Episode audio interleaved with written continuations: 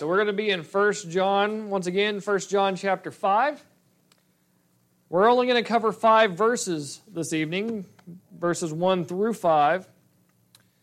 But as we get into that, let me ask you this What have you had to overcome? What is something that you have been forced to overcome in your life? In, two, in the year 2000, on the Oprah show, there was a guest named Kelly who told viewers how she survived abandonment, a plane crash, and leukemia, all before she turned 12 years old. As a baby, Kelly was left on the side of the road in Vietnam by her parents. She had a short stay in a local orphanage, and then in 1975, she was part of Operation Babylift, which was a program that evacuated thousands of babies from Vietnam. Kelly was then placed on a plane that was destined for the United States, and as she was heading this way, uh, her journey did not really go smoothly. The plane crashed, and there were 150 passengers killed in that crash, but she survived. She said, I really don't know why I was chosen to be one of those survivors. I feel incredibly lucky, and I feel like I've gotten a lot of second chances. Kelly was eventually adopted by a couple in Seattle but the obstacle didn't stop there. At age 11, she was diagnosed with leukemia. But with fight and determination, Kelly overcame her disease and went on to become a healthy and successful adult. She says, These obstacles that had happened in my life gave me strength and fueled my motivation to live and to succeed and to go on. Now, while the Bible uses many terms to describe Christians, John, in particular, likes the word overcomer. And that's one that he uses in this chapter is the idea of one who overcomes to be a believer. John uses this term a total of 21 times in his writings. Uh, several different forms of this term appear in these verses to emphasize the victorious nature of the, of the believer. So to overcome means to overpower, or to triumph. To have the, the noun form, overcomer, comes from the verb that means to conquer, to have victory, to have superiority, to have a conquering power. John clearly identifies that those who are overcomers are all those who believe in Jesus as God's Son. We'll talk more about that here in just a moment. But the words convey a genuine superiority that leads to an overwhelming success. The victory is demonstrable. It involves overthrowing an enemy so that the victory is seen by all. Jesus used this word to describe himself in John 16 33. He says that he has conquered the world. Because the believer is unified with Christ, we also are partakers in the victory. The word overcome in the Greek communicates the truth that the believer has continual victory over the world. So tonight I want us to begin by looking at three characteristics of an overcomer. Three characteristics of an overcomer. The way John wrote was a reflection of John's personality. Uh, truth was his passion, and he wanted to ensure that the truth was clear to all. And so John uses a, a form of spiral, spiral writing so that he returns continually to his main point. In this final spiral of the book of First John, John introduces the subject of the victorious life. This is one of the fundamental tests of genuine fellowship in the faith. This is one of the tests of authentic Christianity. And so, in these five verses, John inextricably weaves faith, love, and obedience together. They exist mutually in a dynamic relationship. You can't separate them out, but they are all together. And the genuine proof of love is that of obedience, and the genuine proof of faith is love. So let us jump in to verse number one. It says this Everyone who believes that Jesus is the Christ has been born of God, and everyone who loves the Father also loves the one born of him. So, the first characteristic that we see is that of faith. In order to be a believer, you must first express faith. In order to have an to be an overcomer, you must have a saving faith. The Greek word here is pisteon, uh, which is a present tense participle that conveys, con- conveys the idea that this faith is a continuing faith. It's not something that you just do once and you move on, but it's something that continues. And so the mark of a genuine believer is a continuation of faith throughout their lives. In other words, walking an aisle once and saying a prayer once does not make you a Christian. It does not make you an authentic Christian, anyways. It, you may say, I'm a Christian, but unless you live a life of faith, then you cannot say that you are an authentic Christian.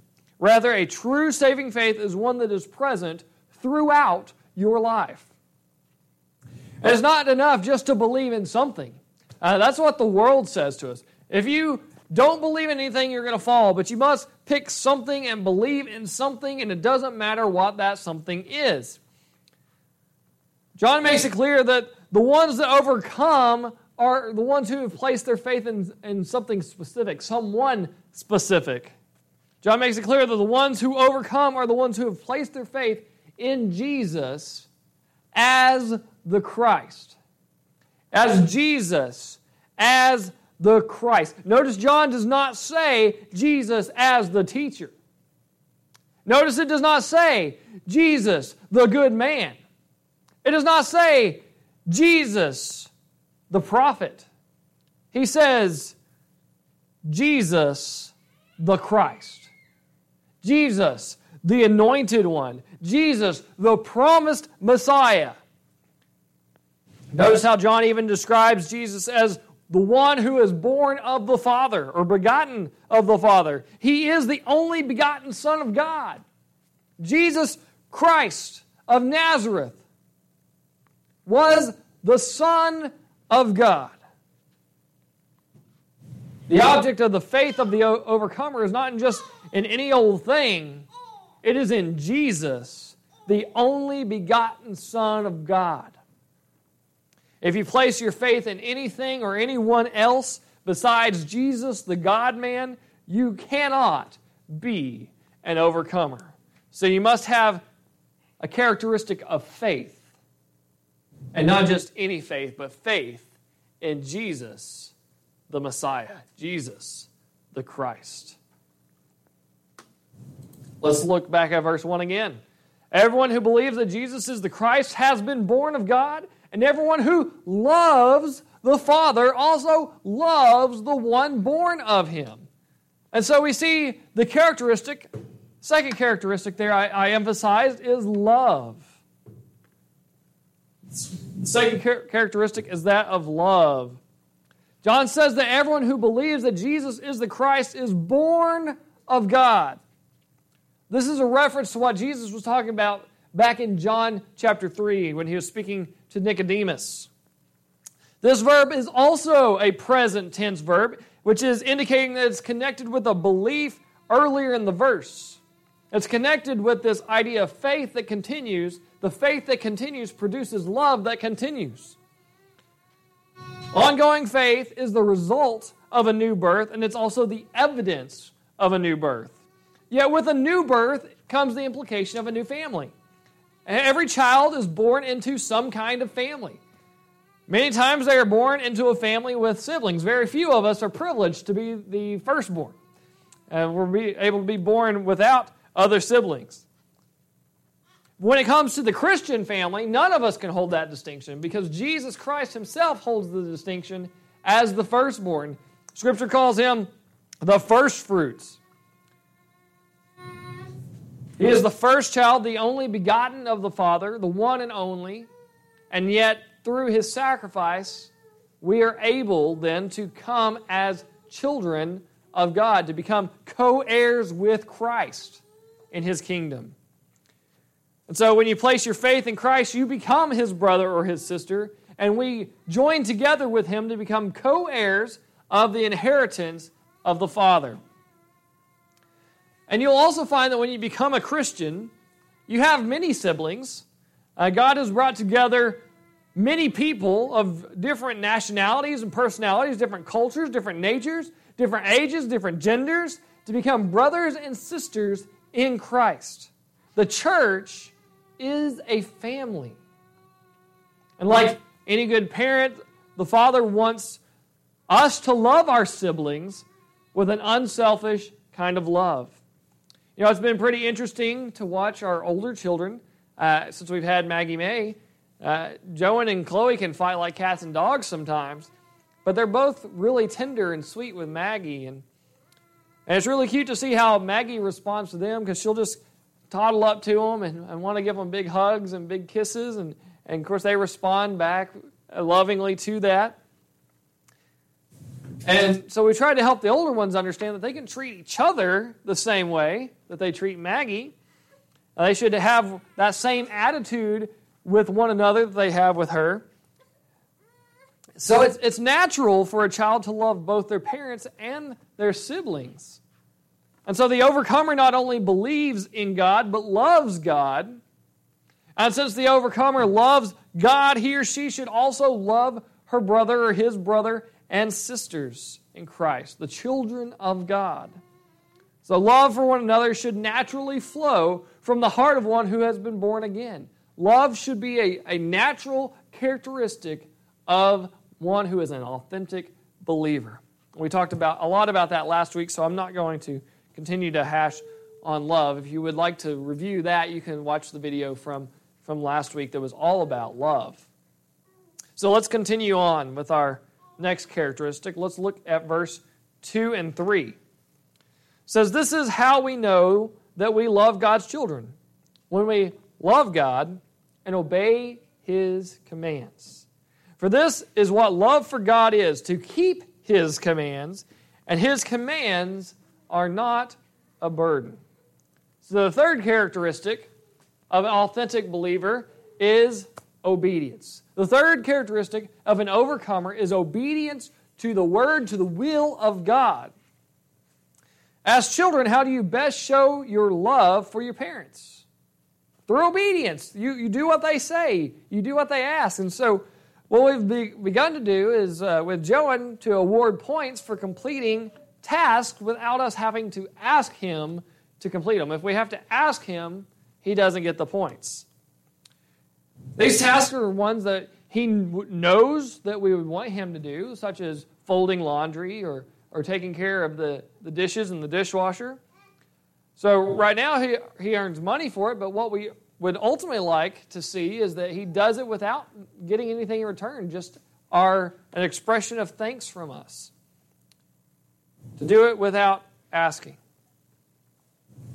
Our hope is that He'll just do it because He loves us and He knows it'll please us. So, how do you show your love for God the Father? Do what He says. It's that simple.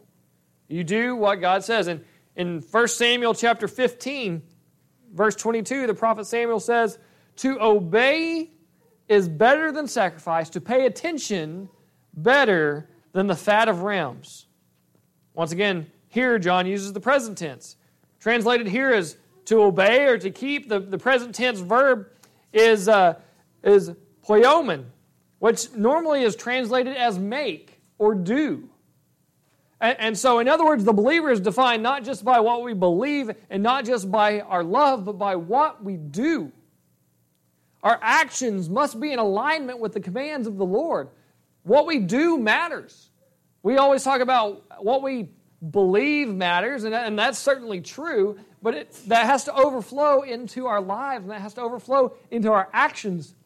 That we have to be people that do the will and the word of God. John says, This is how we know that love. This is how we know that we love by maintaining constant obedience to God's commands. And you know, that sounds difficult. In fact, it sounds downright impossible for us to to maintain the standard that God has set, and, and in our own power, we cannot do it. And that's why we needed Jesus to come.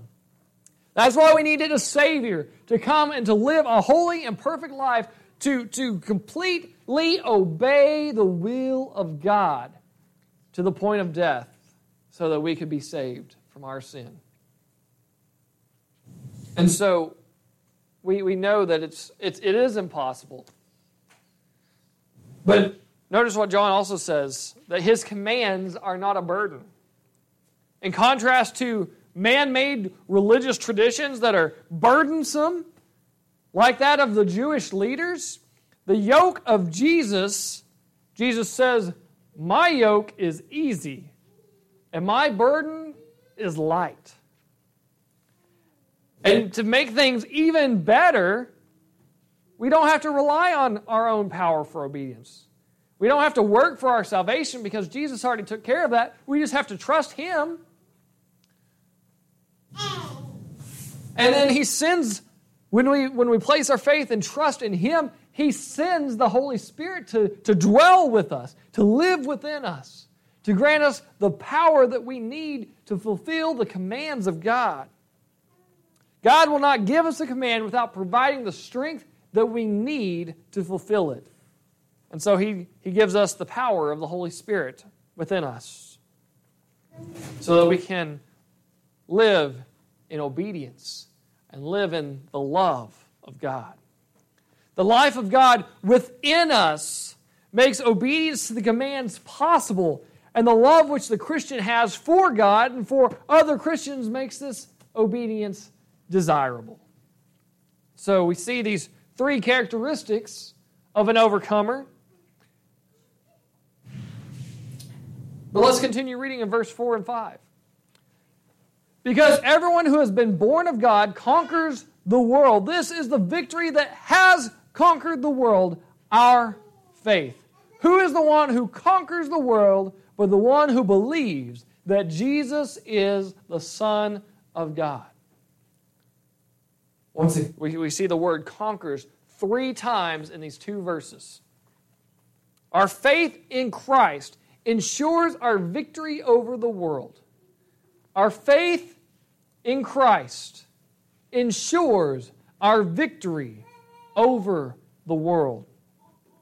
The evidence of authentic saving faith is one that produces love and obedience. Faith in Christ expressed initially at our conversion when we become a Christian, when we realize our need for a Savior and we call out to Jesus and we say, Lord, save me. I am a sinner. I need you. But then it has to continue thereafter. And it is that continuing, that, that conquering power that overcomes the world. When we use the term the world there, we refer to Satan's system of deception and wickedness that we live in. It, the world is against the things of God. The world seeks to attack and to neutralize those things that have expressed faith in God, in Christ. And so, through Jesus and his provision of salvation, the believer becomes a victor, an, an overcomer over this invisible system of demonic and human evil that Satan operates. John states here three times the world is overcome. You see, conversion is like enlisting in the army. You become a soldier the moment you enlist, but yet you've never seen combat. Your enemy will waste no time in attacking you when you become a new believer and will continue to assault you throughout your life.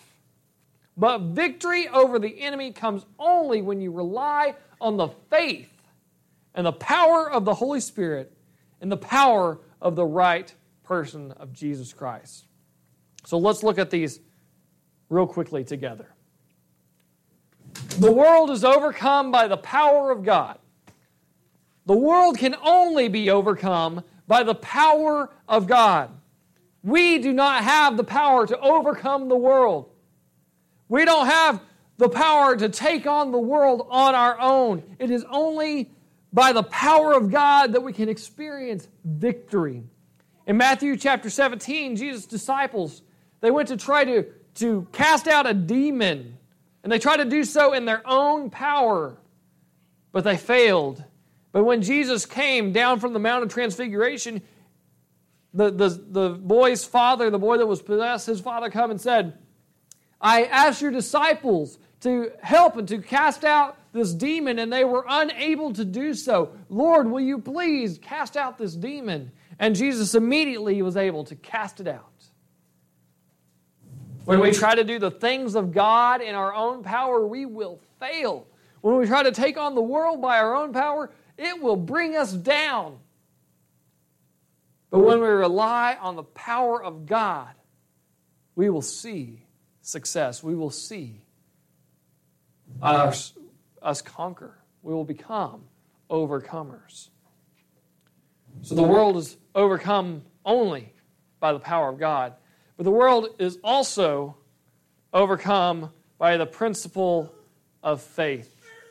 The world is overcome by the principle of faith. The disciples asked Jesus, Why were we not able to drive out the demon? And listen to what Jesus responded Because of your little faith, he told them. For truly I tell you, if you have faith the size of a mustard seed, you will tell this mountain, Move from here to there, and it will move. Nothing will be impossible for you. The world is overcome only by the power of God and through the principle of faith. It was because they lacked faith that they failed. Notice that it doesn't take much faith. Jesus says it takes the faith the size of a mustard seed, and elsewhere in the New Testament, he calls the, the mustard seed the smallest of seeds. It's not the size of one's faith. It's not that you don't have enough faith. It's not that you don't have a big enough faith. If we have a small enough faith and a big enough God, it's more than sufficient. I'm pretty sure 10% of infinity is infinity. I don't know how that works out mathematically, but, th- but it does. It was not the size of their faith, but they did not have the presence of faith. John says that everyone who has been born of God has conquered the world. Has conquered the world. It's, it's in the past tense, that verb there. Has conquered. It's already taken place. The victory has already been secured for you if you place your faith and trust in Jesus Christ. Once again, that faith has to be in Him. It can't be in just any old thing, it has to be in the person of Jesus. The world is overcome by the person of Jesus. Faith in Jesus and, and dedication of one's life to Him is what makes one an overcomer. It's not anything that we do, it's faith and faith alone in Christ Jesus alone that provides us the victory. John repeats this truth again for emphasis. It is only by faith in Jesus that you can become an overcomer. So let me challenge you live as an overcomer. Live as one who has overcome the world because Scripture clearly says he, we have overcome the world.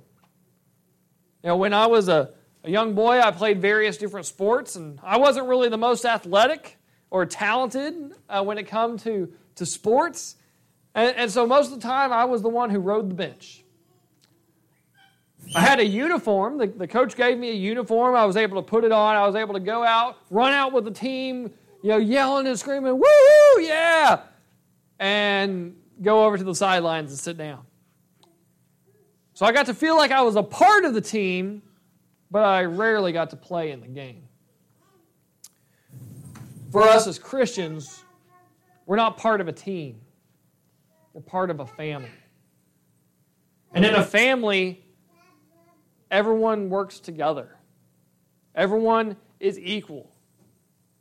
The Lord doesn't bring us in and, and tell us to go sit on the bench. He brings us in and says, Hey, I got a mission for you, I got a job for you to do. He intends to use us. His grace calls us to salvation, and His will sends us into the world to be a witness for Him. And we, a lot of times, we're afraid to go into the world because we're afraid of the world having power over us. But we shouldn't be because we have overcome the world. Christ has overcome the world on our behalf and, and granted that to us. And so we should go boldly, without fear, to go into the world to share the gospel, to share the good news of what Jesus has done for you and for me, that He has won the victory for us against Satan and the world. And so we go forth proclaiming the truths of God's mercy and His grace towards sinners whose only hope is Jesus Christ. And that our hope would be that they would come to salvation in Him. So, Christian, I challenge you go forth into the world and live like you've overcome it because you have by the power of Christ. You have overcome the world. If you're watching this and you're not a Christian, you've never placed your faith in Him, and you would like to know more about how to do that I, I, and how to become an overcomer of the world, let me ask you give me a call. My number is 626 671 5635. Send me a text message, give me a call. I want to talk with you about how to become an overcomer by becoming a follower of Christ.